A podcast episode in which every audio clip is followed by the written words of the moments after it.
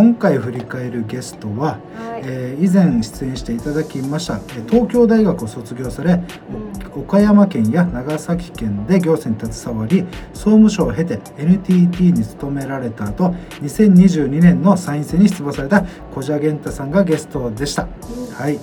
えーそんな小蛇さんの3つのポイントから振り返っていきたいんですが1つ目に沖縄県人会2つ目に地方創生地域活性化。3つ目に政治。この3つがポイントとして挙げられました。それをまとめたラベリングとして沖縄の未来を作る先導者。そういったことかなと思います、えーその理由は小蛇さんは現在沖縄発展のために行政や企業の課題解決などの、えー活動をされています。そんな小蛇さんの思いの一つに沖縄の発展の役に立ちたい。そういったものがあります。そこにはいろいろな沖縄の方たちの、えー声を聞き人づくりを精力的に行っています。そんな思いを持ち、えー活動される小蛇さんはまさに沖縄の未来を作る先導者というふうに感じこのようなラベリングをさせていただきました。この4回、えー通していっちゃんはこの小蛇さんのどうどういう印象を受けた、小蛇さんのなんか尊敬する方とかが、うん。あの人間味のある方でうん。温かい人とかが結構あの、ね、尊敬されてて、うん。だからなんか小蛇さん自体もうん。そんな感じで、そういう方が、ん。沖縄の未来を作るって頑張ってくれてるのは、うん。なんか楽しみっていうか応援ししたいし、うん。なんか自分も何かできることないかなってちょっと感じたりしましたね。なんか本当になんかこの人間味っていうのが一つのうん。大きななんか特徴とかポイントというかうん。印象的にはすごいありましたよね。うん。でそんなこの小蛇さんのまあ理念うん。人生活の理念をうん。伺った時にえどうなるかよりまあどうするか。これはこの司馬遼太郎さんの「燃えよ剣」の中で土方歳三のまあセリフからのまあインスパイアされた言葉ということで、えーまあ常に自分としてどうしたいのかどうすべきかを考えてますと、えーそういった言葉を胸にですねうん。いろいろ活動されてるっていうことなんですけども、まあ、そのお理念の経緯っていうのは、えーそのおもともと東京大学でね。ご出身なんですけども、うん。その中でこの在学生の沖縄の出身の人たちが、まあ、年間大体5人入ってくるらしいんですけど、でその中で、えーその下の、えー小手さんが2年生の時に1年生が10人入ってきたっていうことで、うん。ちょうどなんかあ県人会みたいなサークルをやろうよみたいな雰囲気になってみんなで そのみんなでこう集まってねいろいろ、うん、飲みに行ったり話したりとかやってたそうそうそうそう時に、えー沖縄のことやりなんかやろうよっていうことでなんかエイサー、今言ったエイサーっていうのを、まあその学園祭みたいな時にやってたとか言うんですけどもその中でやっぱみんなでね、この いろいろ喋っていく中で、あの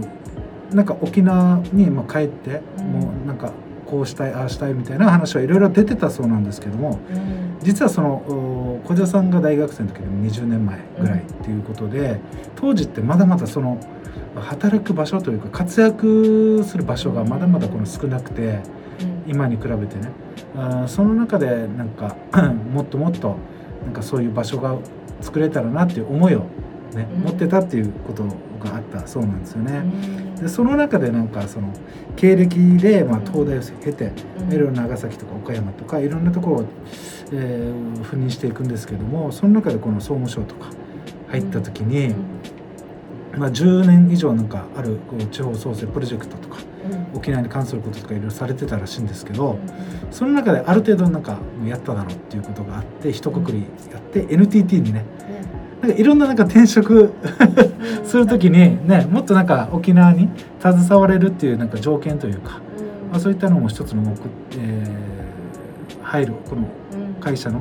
選ぶポイントだったらしいんですけどその中でその NTT さんは「全然あのいいよ」ということで了承を得て、まあ、沖縄であその仕事できるみたいな流れになってたっていうところが、なんかその大学の時から、まあ、現在沖縄でいてまたあの選挙終わってね、えー琉球未来株式会社というところでシニアマネージャーをされてるんですけども本当に現在沖縄在住で東大の時からその仲間で沖縄同士の仲間同士で喋ってたその当時の思いっていうのが現今にずっとね。引き継いでるというかうん。ずずっと自分の心の中にふつふつふつとうんあるというかうん。その中がすごいなんかうん 信頼おける人だなっていうのがすごい感じましたよね。なんかそういった感じを聞いていっちゃんどんどんな風に印象を持ってた、なんかうん。あのなんか沖縄のあの課題問題点とかを、なんか支援とかで解決するんじゃなくて、うん。なんか根本的にうん。解決することを考えているようんうん。うな、なと思って、うなん。だろんう本当にあの沖縄を沖縄出身で沖縄を出てうん。また沖縄に還元するじゃないけど、地域沖縄のために頑張ってくれるっていうのがうんありがたいと。思ねだからそそ本当になんか実態を知るというかうん。その本当にこのであと一個やっぱ印象的だったのがやっぱそのいろいろ全国いろんなところでそのいろんなものに触れていろんな、えーデータとかね、そういったのを知ってるうん。小者さんだからこそうん。っていうのはあると思うんですけど、今やってる仕事っていうところも、なんかその今までほら、えー内地でいろいろやってたでしょ、うん。沖縄以外のところで。うんそこで実績は抜群なんだけども沖縄で何したかっていううん。そこだけが多分ねうん。なんかなかったのかなっていうのはあるんですけどうん。今実際そこをものすごく意識されててうん。沖縄のその企業あと行政そこの足りないところにすごい、えーどうやったら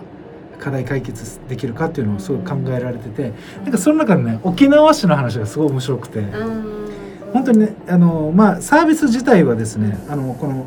番組の中でも話したんですけども、まあ、よ3つ大きくあってですね沖縄のベンチャーとか、まあ、スタートアップの支援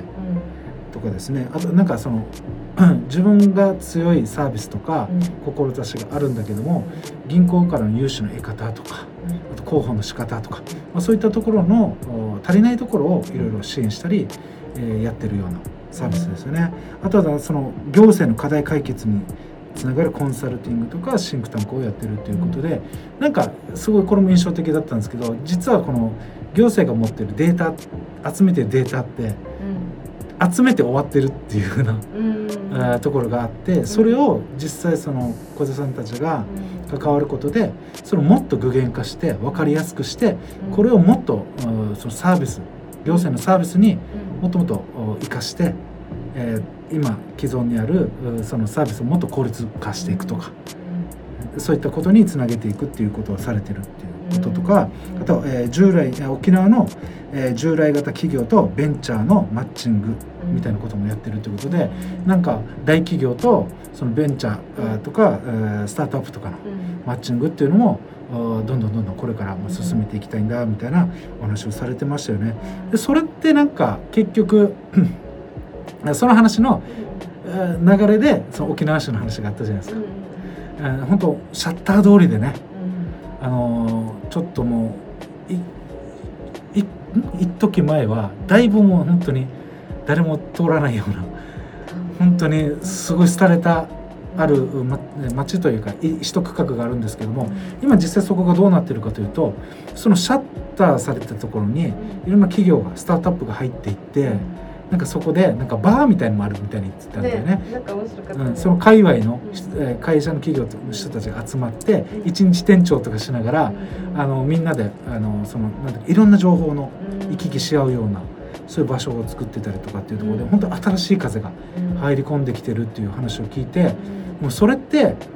シャッシャッター通りみたいな問題って本当に、えー日本全国ある話で、あのそういったところでまた成功事例っていうのが出たらまたいろんなところでそういうことが発展的に、うん、汎用性もあるだろうなっていうのも聞いてて思いましたよね。本当にこの今度3年後まだ一応う小田さんは、まあ、方向性としては準備されて実際その選挙活動としても動かれてますので、その3年後ね、うん。ぜひ本当に応援したいなっていう思う方ですよね。なんかこれあのこういった話聞いてどうどうだった？いっちゃんなんか。政治家としての話もあったけど、うん。なんかあとほら親としての側面もあってさ、うん。あの辺がすごいなんかなんか子供たちに人気者なんだろうなって思う。面白かったよね、うん。なんか子供が4名いて。上女の子3人と下男の子1人で、うん。食卓でお母さんとお父さんを4人が取り合ってる話が むちゃくちゃ面白かったしでね。賑やかな家庭でいいなと思ってね。そうそうそう。そうでまた男の子と女の子のね、うん。対応がまた違ったりとかもね。うん、だからその辺のねあの人となりというかね、うん家庭的なところもすごいなんかうん。えー良かったなと思いますよね。はいというところで、えー今回振り返ったゲストは、えー現在、えー琉球未来株式会社のシニアマネージャーをされる小謝源太さんを振り返っていきました以上になります。はいこちら玄太さんへのお問い合わせは